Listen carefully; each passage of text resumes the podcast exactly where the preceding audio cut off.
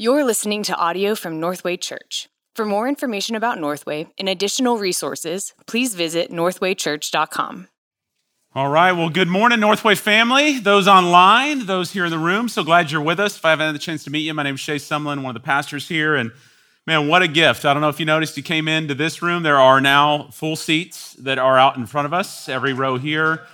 And, uh, you know, what we've been doing here at Northway over the past several weeks is really just trying to slowly begin to lift some of those restrictions as we give more and more people time, those who are who are wanting to and able to get vaccinated and to see kind of the numbers begin to drop as we've seen and and so slowly we're we're lifting some of those. We've added more seats. We're reducing some of the distancing. Um, we have ceased doing every other week rotations of attendance, so you can come every week now. And uh, we even got porta potties back here, and it's a, it's a pretty sad deal when one of the signs of normalcy at Northway is when we've got porta potties back, all right? So that's where we're at right now. And uh, in a couple of weeks, uh, Lord willing, if things continue as they are, we're going to lift full restrictions. And so, uh, Lord willing, Mother's Day, mask will be suggestive, encouraged, but nonetheless not required, and we will have full capacity. And, uh, and we're gonna, what I'm gonna ask for is that we just continue as we did on the front end of this pandemic, as we, Lord willing, tail here towards the end we would just continue to show grace to one another. And it also means things are going to change. We're going to have to start doing, we're going to get rid of uh, the online reservations here soon, which means it's first come, first serve, which means that we're going to probably have to start doing some migration announcements. Hey, we need you to go to the 11:15. We need you to go to the 4 p.m. Help us out there. We're going to be doing some scoot ins. Remember those back in the ancient of days? We had to do scoot ins. We're going to be doing those again. And so just grace upon grace for one another. We are still going to continue offering online availability uh, for a good chunk of the rest of this year, just to continue to give that space for those who need it. But by God's grace, uh, we want to get back to our regular rhythms here um, of worshiping together in physical presence here uh, in the presence of the Lord. And so grateful you're with us, grateful for your just willingness to serve and, uh, and unify here as a church in that regard. So, that being said, let's turn now to the book of Romans. Can we? If you've got a Bible with you, turn with me to Romans chapter 10. Man, we are 10 chapters in now in our study of the book of Romans. And what we have been looking at right now over the last several weeks is the, the sovereignty of God in salvation and an exalted view of God in his sovereignty concerning our salvation. The fact that God has, what scripture has told us here, God has elected some to be saved by his mercy, and he has also hardened others through his mercy. It is mercy from beginning to end that will bring some to faith and harden over others. And it is all part of God's sovereign plan from beginning to end, his sovereign choice that works in accordance with his perfect will to bring about the glory of his name and the good of his elect. And what Paul did specifically in chapter 9 was kind of pull back the theological curtains for us so we can see the inner workings of why and how God saves and secures. And this whole process of God's sovereign choice that began before the foundations of the earth were even laid in eternity past, Paul simply takes this argument of God's sovereign choice and he puts it against the backdrop of specifically of Israel's past. Uh, throughout the history of Israel, God's sovereign choice has always been on display. God chose Abraham. He could have chosen anybody, but he chose Abraham over all the other peoples to carry the blessing of his promise of how he would save and redeem and whom he would do that through. He chose Isaac over Ishmael. He chose Jacob over Esau. He always has chosen a remnant, even when his people were dispersed, worthy of their condemnation for the rebellion and idolatry towards him. God was always faithful in his mercy to save a remnant, to bring back and to restore. And so Israel's past has always been marked by the sovereign choice of God. But the question that Paul will have as we move into chapter 10 is what about Israel's present? What about their present condition? And we saw back in chapter 9, verse 6, the question being posed why is there so much rejection of Jesus as the Messiah by the very people whom God first promised he would deliver that Messiah to. Why is there so much rejection? Is it that God's promises have failed? And Paul emphatically answered that in Romans chapter 9 no, they did not fail. But certainly and truthfully, we know that God is still in the business of redeeming even Jews. Well, I know many Jews, there are Jews all over this planet who are putting their faith in Jesus Christ. For them, we wouldn't call it a conversion, we'd call it a completion. They are simply trusting in the Messiah that has always been promised to them. I know personally many friends who are Jewish brothers and sisters that I've walked with who have, by God's mercy, put their faith in Jesus Christ. They saw Jesus to be whom God said he was going to be, their Messiah, and have repented over their sin, their self righteousness, and put their trust in Jesus Christ. So, no doubt, God's promises have not failed. His promise was never to a physical lineage or a genealogy.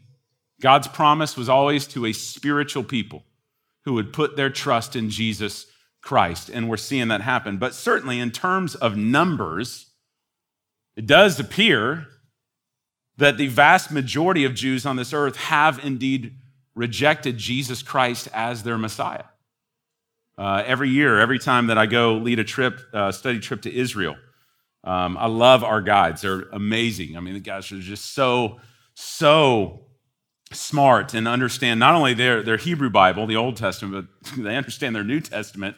In many ways, they've they understand it better than I in terms of just sheer knowledge, but it's always interesting. Many of them, when I go over there, would just have good, honest conversations about Jesus. These are uh, native Hebrews, and we'll have conversations about Jesus, and we'll just lay it all out there and go, man, you, all those prophets, all those promises in the Old Testament about the Messiah who would come, Isaiah 53, the most descriptive piece about the Messiah would suffer and he would be pierced for our transgressions. I mean, all, all these promises, do, do you not see that, that that was Jesus? Jesus fulfilled those. And one of the, the tragedies many times is in folks that I've shared with, many uh, faithful Jewish brothers over there would just simply go and, man, it, it could be. We'll find out in the end. And I'm just like, no, it'll be too late. Like now, today is the day of salvation. And, and, and so, what are we to make of this? What are we to make of God's promises specifically towards Israel.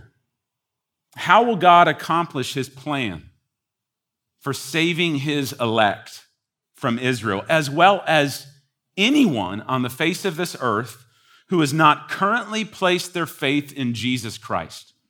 How does God save? Welcome to chapter 10. In verse 1, Paul is going to reiterate, just as he did at the beginning of chapter 9, his prayerful heart for his fellow Jewish brothers and sisters. He says in verse 1 Brothers, my heart's desire and my prayer to God for them is that they may be saved. Does Paul love his lost brothers and sisters who have rejected Jesus. Absolutely. His heart breaks for his fellow kinsmen. Does Paul pray for them? Of course. He intercedes for them. Does this, does, by the way, incidentally, the doctrine of sovereign election, does it drive away our heart for the lost? No, it does not. Does it eradicate the need to pray for the salvation of those who have rejected Christ? No, it does not. If anything, we see it right here. The Apostle Paul broken for the condition of his lost kinsmen around him, in the same way that I pray you and I feel a brokenness over those around us who have yet to put their faith in Jesus. This chapter 10, verse 1 was exactly the condition of my heart after the Lord saved and redeemed me and opened my eyes to the reality of his mercy, the reality of his righteousness, and his ability to save, and then the present reality of all my family members who were rejecting that same message that I just came to believe in and have interceded in prayer. And by God's grace, I have seen since my salvation several of my family members turn to faith in Jesus Christ. But there are many that have not, and I still lament and I still pray for them and ask that God would save them and redeem them. So, no, sovereign election does not drive away our prayer for the salvation of those who have rejected Jesus. We pray because in verse 2, Paul says, These people, while sincere in their own faith, are sincerely misled, and they are in need of divine intervention. Paul says this about his fellow Jewish brothers and sisters who have rejected Jesus.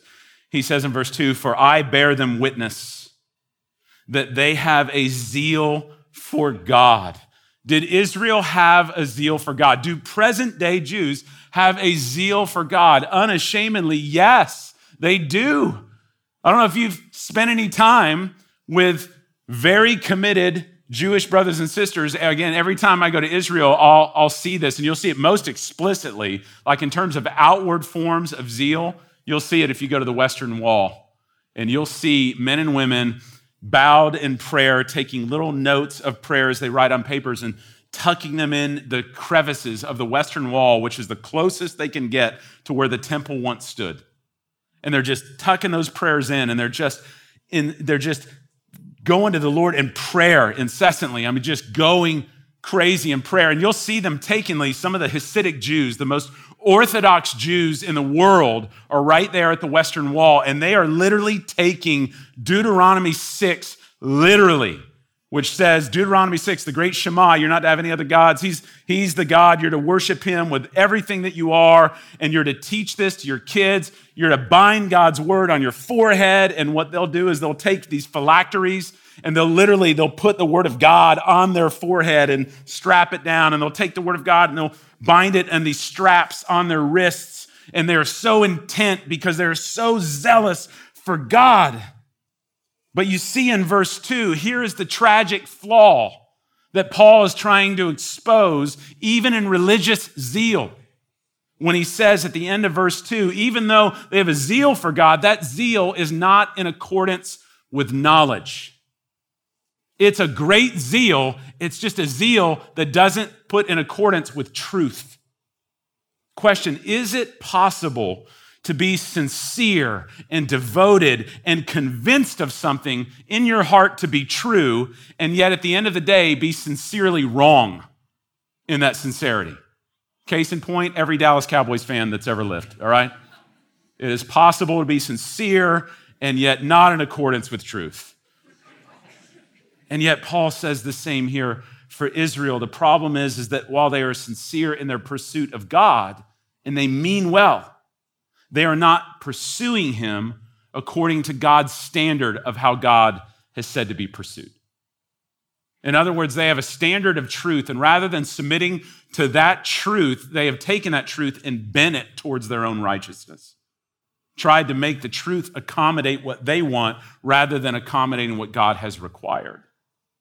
Do y'all know anybody out there who will not want to hear the gospel of Jesus Christ because of their pursuit of God? Have you ever met somebody like that who will not? They are so zealous in their faith. They are so zealous in their religious deeds. They are so zealous in their perceived pathway of works to God. They're so zealous of God that they can't actually pursue God in the way that God has demanded to be pursued through Jesus Christ. Like, it is possible to be committed to a religion without being committed to God. It is possible to be committed to your own perception of God and not being committed to Jesus Christ. There are religions all over this world. There are faithful, zealous people in religious communities here in our culture who are zealously pursuing God by their own works, but not in accordance with the grace of Jesus Christ, which is the only standard of salvation. Exchanging the righteousness of Christ for their own righteousness, which is no righteousness at all. And in verse three, what Paul does, Paul is going to give us three reasons in verse three why a self righteous person will ultimately reject Jesus Christ as their Savior. These three reasons are significant. If you want one verse in your Bible that describes what we see by and large of our culture, of why so many men and women refuse to put their trust in Jesus Christ as their Lord and Savior, it's right here in verse 3. Notice the first reason right out of the gate for being ignorant of the righteousness of God. Being ignorant of the righteousness of God. This is the first reason why people reject Jesus, is because they are ignorant concerning God's righteousness. God is perfectly holy. He is in need of nothing. He is without sin. And any time in the Bible you see a human being encounter the presence of God in God's fullness of holiness, every time what happens with that individual? Every time. Do you know? They fall down on their face, unworthy to even stand in the presence of the glory of God. Abraham fell down, Moses fell down, uh, Joshua fell down, Isaiah fell down. You see Ezekiel, Daniel. We can go to the New Testament. You see Peter, James, John in the book of Revelation at the uh, transfiguration of Christ. Every time, every time when they're confronted. The Apostle Paul on the road to Damascus, whenever the glory of God, the righteous presence of God breaks through, sinful human beings have no other choice but to fall down on the ground and confess, as Isaiah did in Isaiah 6 Woe is me! I am ruined. I am a man of unclean lips when I stand in his presence. Do you think that if for one moment you and I could actually see the glory of God for all that it is, if you stood in the direct, immediate presence of God right now and were able to even have a glimpse at it, do you think for even one moment we would try in and of ourselves to defend our own righteousness before that God? Like we so easily do on social media with our fellow human beings, where we try to prove that our righteousness is superior to theirs. Our knowledge is superior to theirs. Do you think if we stood in the presence of God, we would even dare do that? That would be like me just getting a few minutes with Jeff Bezos or Elon Musk and just flapping a $20 bill in front of their face. Look what I've earned. Look what I've earned. Isn't this amazing? And I'm just putting it up in front of them. What's a 20? This is brilliant. Tonight, Taco Bueno on me, bro. I'm taking you out. We're going to eat it good tonight. Mexi dips and chips, go for it. 20 bucks right there. Somebody amen that. and yet, you know what they would do? All it takes is Jeff Bezos or Elon Musk opening up their wallets and going, okay, let's see your 20 for a second. Let's talk about what true wealth looks like right here. Let's talk about where we're going to dinner tonight. In the same way, this is what sinful humanity does with God is we try to demonstrate our righteousness, our worthiness, how much we've earned and deserved the salvation of God through our own merit. And yet, if for just a moment we really glimpsed the righteousness of God, I told you right out of the gate in Romans 1, this is the problem in the book of Romans. It's not how a loving God can send a good person to hell. It's how can a holy God allow a sinful person in his presence? And the truth is, we don't see the righteousness for God as we should. We like to compare our righteousness to everybody else. And I've said before, that is like lowering my rim on my driveway to about six feet and just dunking all over my daughters and telling them what an awesome basketball player I am until LeBron or MJ or somebody else shows up and we've got a different standard we're playing with. Paul says this is the first reason why Israel has rejected Jesus Christ and why anybody else on the face of this planet will reject Jesus Christ is because we do not see the righteousness of God as we should. And what happens inevitably when that happens, when we underplay the righteousness of God, the second thing in verse 3 always happens, and that is we will overplay our righteousness whenever we diminish God's. He says in verse 3 For being ignorant of the righteousness of God, then seeking to establish their own. Whenever your theology of God is off, it'll always affect your anthropology. Whenever we lower the theology of God, we will by nature exalt the anthropology of man. We, it goes hand in hand. And if we are unaware of who exactly God is and we start minimizing his righteousness, we can't help but exalt ours. Again, just take the old evangelism explosion diagnostic. Go find anybody who believes in a divine being, especially in the South, and ask them why they will end up in heaven one day. Inevitably, what we are prone to do is list our own resume. It's the first thing out of our mouths is, well, let me tell you what I haven't done. Let me tell you what I have done, why I deserve this. We just start listing our resume. It's comparative righteousness with the righteousness of other people, but it's not with God. And whenever somebody does that, whenever we seek to defend our own righteousness, it means that we do not understand rightly the righteousness of God. Isaiah said in Isaiah 64, verse 6, we have all become like those who are unclean. And our filthy deeds are like polluted garments.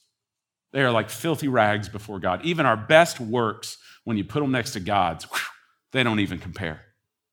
A weak theology always leads to an overinflated anthropology, holding up our $20 to God's billions. And the third reason, inevitably, that comes after that, Paul says, after we seek to establish our own righteousness, we will not submit to God's righteousness. And so, because we, we think we don't need it. When we lower God's righteousness, we exalt ours and we, we don't need Jesus. You don't need Jesus. You don't need what you don't think you already have. I mean, you, you don't need it. In the context of this verse, by the way, what do you think the righteousness of God is that we are seeking to replace? Notice, you'll see this in verse 4. It's actually not a what, it's a who. The righteousness of God is Christ. It is Jesus Christ. Jesus is the full manifestation of the righteousness of God. The perfect requirements that the law of God demanded were found in Jesus. They were not found in us. We have all fallen short of the glory of God, but Jesus, he came to fulfill the righteous requirements. He lived on this earth without sin. He never rebelled against God. No idolatry, no sin found in his heart. He perfectly fulfilled those commandments for us because he knew we couldn't. And at the same time, he absorbed the just penalty of that those requirements, which was death, and Jesus took that for us on the cross. He is the perfect fulfillment of the righteousness of God. And Paul gives us this threefold path of rejection.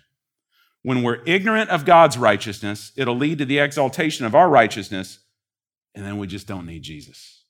We don't see that who he is and what he did matters. Verse 3 is a perfect example of not only Israel's present condition right now, but all who will seek to find the salvation that they are looking for through their own works. So, to the self righteous person, we don't feel like we need Jesus. But Paul flips it in verse 4. Notice in verse 4 who Jesus, who Christ is to the non self righteous person, the person who's willing to admit that they have actually fallen short of God's perfect righteousness. Who does Jesus become to you then? Verse 4 For Christ is the end of the law for righteousness to everyone who believes. In other words, Christ terminates the law as a means for righteousness. Now, he doesn't terminate the law. The law still exists. The law is perfect. The law is good. Jesus has simply fulfilled the law for us. But he puts an end to the law as a means for our righteousness, meaning our trying to do the work ourselves. And for the Christian, salvation comes by trusting in the work of Christ that has now already been provided rather than seeking to do the work on our own and somehow earn that salvation. So, right there in verses one through four, by the way, is Paul's understanding of Israel's present condition a people who will not cling to Jesus Christ because they are too busy clinging to themselves. They don't want the righteousness of God because they can get it on their own. So they think. And thus they stand condemned before a holy God. Now, in verses 5 through 11, Paul is going to show us the terms of salvation. What we've seen so far, what it is that does not save us when we cling to our own righteousness rather than God's. But now Paul is going to flip it and he's going to show us what does save a human being. Now, if you're just joining us in this series, by the way, I've got good news for you. You're going to get a recap of all nine chapters of Romans in just a couple of verses right here. This is a great synthesizing week for Romans right here. How do we get saved? There are two possible ways that you can get saved. One is going to be hypothetical, and one is going to be actual. Notice the hypothetical one in verse 5. Here is, here is how you could hypothetically be saved. For Moses writes about the righteousness that is based on the law, that the person who does the commandments shall live by them. Meaning, if you want to find salvation through obeying the Ten Commandments, then what are you going to have to do in order to receive that salvation through the commandments? You're going to have to obey them. How well are you going to have to obey them? Perfectly. How long are you going to have to obey them perfectly? All the time. To the end of your life, to your very last breath, all the way to the end, with not one sin, not one evil thought, not one act of rebellion. The very last thing that you will do on planet Earth is treating the lady who's unplugging your life support with kindness. That'll be the last thing, all the way to the end. Now, is that possible? Anybody want to try that? No, it's too late. We already, we've already messed up. We, we can't even come into this world without thinking about ourselves, pursuing our own self righteousness, and sinning against God. All of us have sinned and fallen short of the glory of God. So, hypothetically, you could be saved by obeying perfectly. There's only one person on earth who's ever done that. That is Jesus Christ. It's the only one. So, that ain't going to be an answer for us. Trying to do the Ten Commandments is futile. However, in verse 6, thank God that there is a plan B. There is another option for salvation. There is a righteousness that we can find that is not based upon our own works and our own merits, but one that is based on trusting in someone else. And notice here in his response, verse 6 through 8, just scan verse 6 through 8. You know what you see there? You see a bunch of Old Testament quotes. You know where those are from? Those are quotes from Moses in the book of Deuteronomy. All those quotes we're about to read are from the book of Deuteronomy. It was right after Moses had received the law from God, the Ten Commandments on Mount Sinai. Right after that, God, after he gave Moses the law, God told Moses, God told the people that now that he's giving them this law, his word, his law is complete. Everything that they need to know about the righteous requirements of God for salvation are fully here. Um, everything they need to know is contained within the law. God told Moses to tell the people, you don't have to go looking anywhere else to find salvation. It is all right here. You don't have to go looking for some new knowledge, some mysterious, you know, unfound knowledge that you're going to discover that will lead you to an eternal state. Everything that you need is right here. He told Moses specifically to tell the people, you don't have to go swim across the abyss. That's the ocean. You don't have to go swim across the deep, plunge to the depths of the deep in order to find some mysterious knowledge that will save you. Nor do you have to ascend into the heavens. You don't have to go climbing Everest in order to find some some new knowledge and some mysterious knowledge about God's requirements for salvation. Everything you need to know for salvation is right here in the law, it is in the Word of God. So, Paul is going to take those quotes from Deuteronomy and he's going to apply it right here to the righteousness and salvation that can only be found in the person and work of Jesus Christ. Look at this in verse 6. he says, the righteousness that is based on faith, not works in verse 5, but faith in verse 6, says this Do not say in your hearts, Who will ascend into heaven? That is to bring Christ down. Meaning, in the provision of Christ, the fulfillment of God's law, you don't have to ascend to heaven in order to find salvation. Why? And you see, Paul puts it in parentheses because Christ has come down. You don't have to ascend to God, God has descended for you. He has come for you. And in verse 7, you don't have to descend to the depths of the abyss. Why? Because Christ has been raised for you. You don't have to go up because God came down. You don't have to go down because God came up.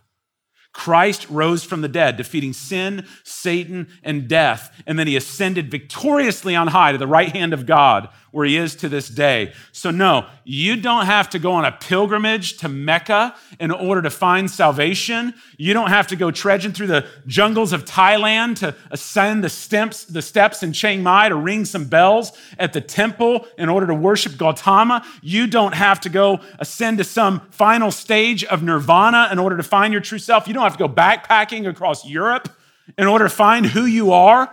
And you don't have to go consulting Rabbi Google for those answers either, because everything that you need for salvation has been given to you in Jesus Christ through his work on the cross for you, his incarnation, his perfect life, the perfect fulfillment of that law, his conquering sin, Satan, and death through his death and his resurrection. Everything you need to be saved and made right with God was accomplished for you in Jesus Christ. It is finished.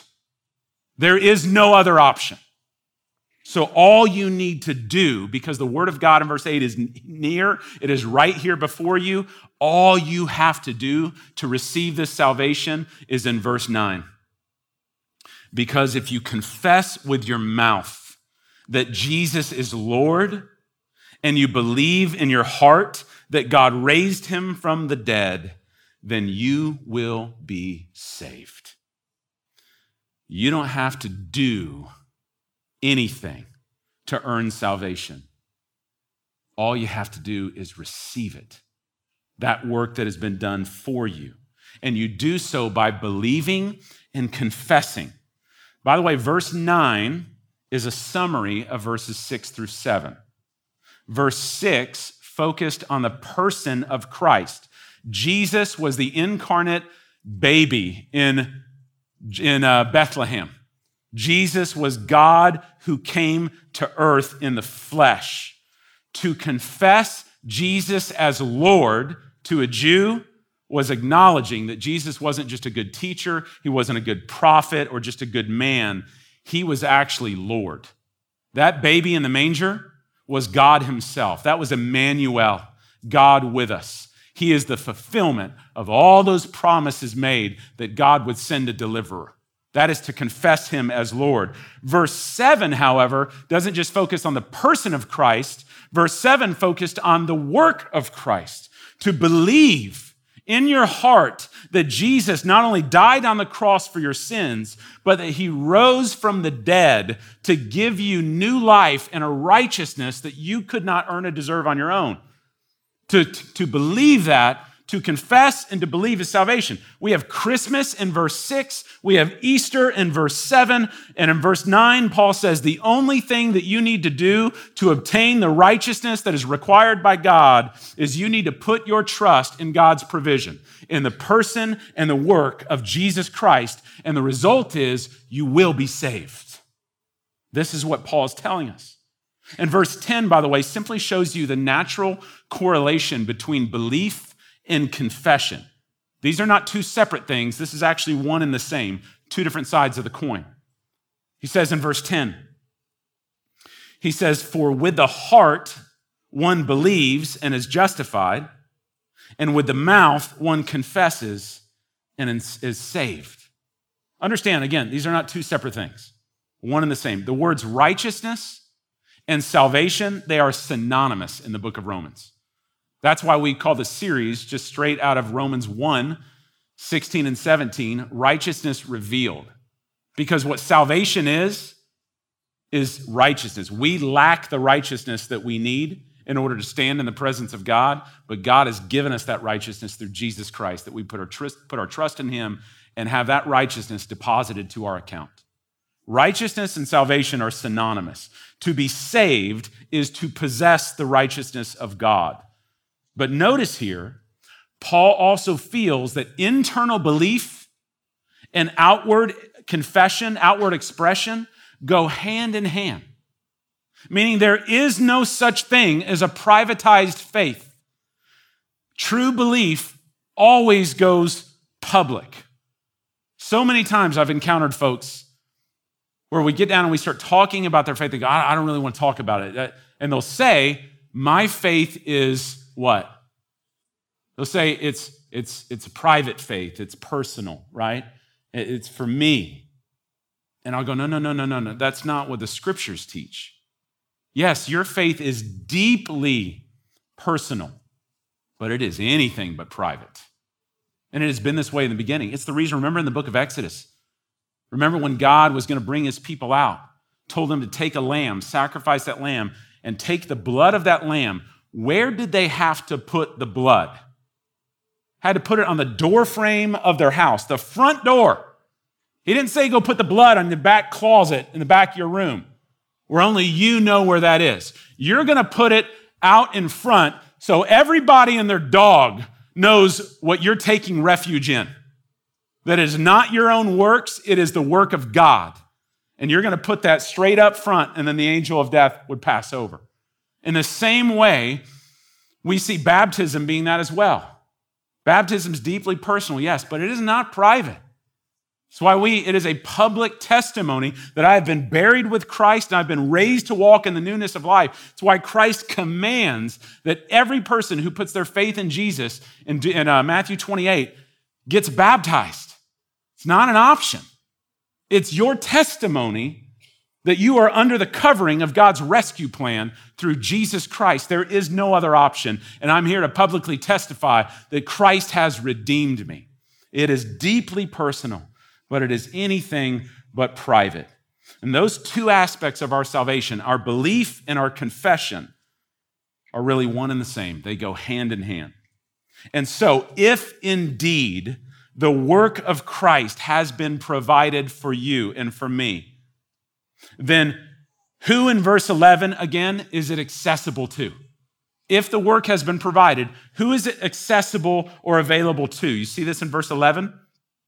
For the scripture says, everyone who believes in him will not be put to shame.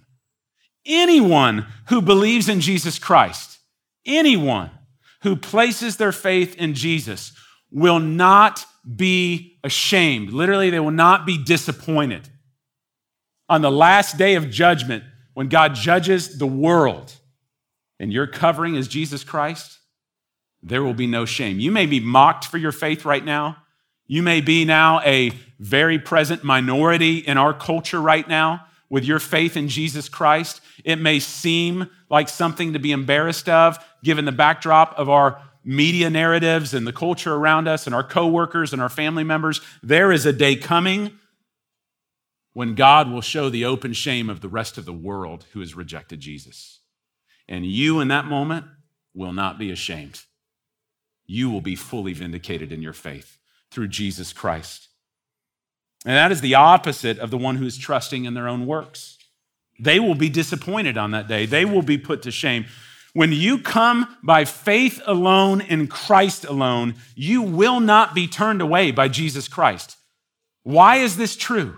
Because in verse 12 and 13, we'll close here. What kind of God are we talking about? He says, for there is no distinction between Jew and Greek. For the same Lord is Lord of all, bestowing his riches on all who call upon him. And he quotes Isaiah For everyone who calls upon the name of the Lord will be saved. God's making faith in Jesus as the only prerequisite for salvation tells us that God ain't playing favorites here. If God's salvation, if our salvation from God were to rest on our socioeconomic status or our ethnic backgrounds or our morality as compared to somebody else's, God help us. We have Darwinism at play here. But that's not how salvation goes. Our God doesn't save that way. He doesn't play favorites. God doesn't show partiality based on some human standard of preference. No, it is whoever comes by faith. Faith is the ultimate leveler on the playing field. If you have to come by works, then you better be better. You better be the best. But if you're coming by faith, anybody, Jew, Greek, male, female, slave free, doesn't matter. Justification is available for you in Jesus Christ.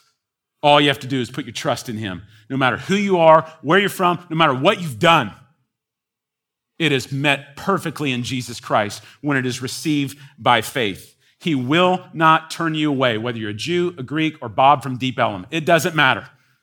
Salvation is available to you. Is that a fact? That is a fact. Now, do you see what Paul just did here, right out of the gate in Romans 10? He has presented us with two sides now of a salvific coin.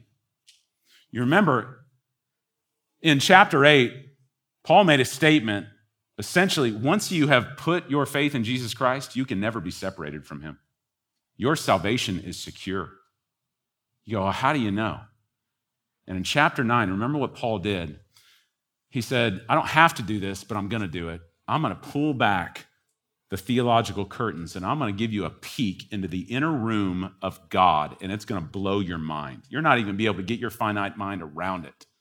But the fact is, is that God actually chose you to be holy and blameless in Christ before the foundations of the earth were ever laid. You had nothing to do with that. God chooses whom he's going to save. We all, last couple of weeks, been blowing up, right? And then what Paul does in chapter 10, he closes those curtains back, takes us back down to earth, and goes, okay, now let's just simply speak to your responsibility in it. Your responsibility is simply to believe and put your trust in Jesus Christ. God is sovereign we are responsible. Do those things contradict? Not at all. Are they hard to comprehend? Absolutely. But Paul is simply saying here now in chapter 10 all that matters right now is that right now, all the tensions you've had, even in sovereign election, hold those, suspend those for just a moment. All that matters right now is that you actually see and receive God's plan for your salvation.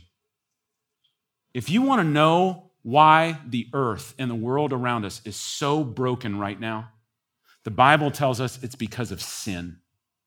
It is because of our rebellion towards God, our idolatry to want to replace the Creator with the creation.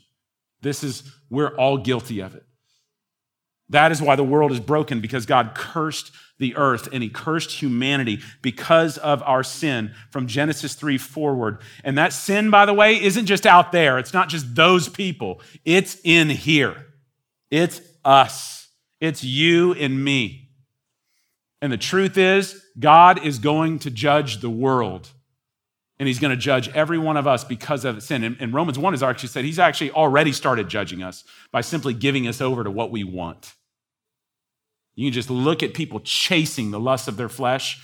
That is evidence of God's judgment already upon a culture when they have re- rejected God and are pursuing their own flesh.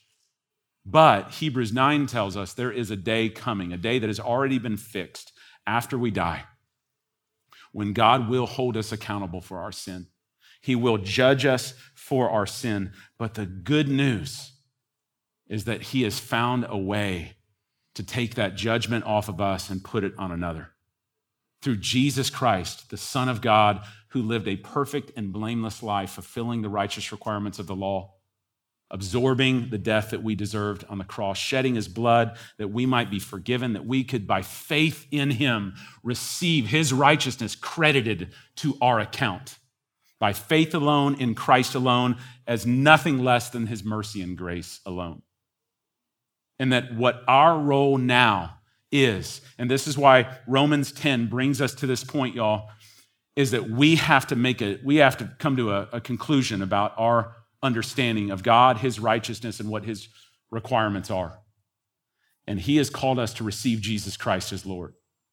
To confess our sin, that means to agree with God what his definitions of sin are, not what ours are. To agree with him. And where we have erred in him, where we have rebelled against him, where we have where we have exchanged the truth of him with a lie, we are to repent of that. We are to turn away from our sins. Instead, we are to confess Jesus Christ as Lord. He is God's provision as our salvation. And we are to put our trust in the person and work of Jesus that we might receive salvation. And the promise is when you do that, you will be saved and he will secure you and he will day by day begin to transform you through the power of his holy spirit who abides within you and he has sealed you and secured you until the coming day when jesus returns triumphantly will judge the rest of the world and he will establish the fullness of his kingdom once and for all where you will never taste death never taste sorrow never taste sin again because it has all been perfectly dealt with through jesus christ and his work on the cross. And your job and my job is to not turn away from that, but to respond to that. And I just want to make a strong plea right here. Romans 10 brings us to this point. I don't want to go a second further in the book of Romans until we have dealt with this.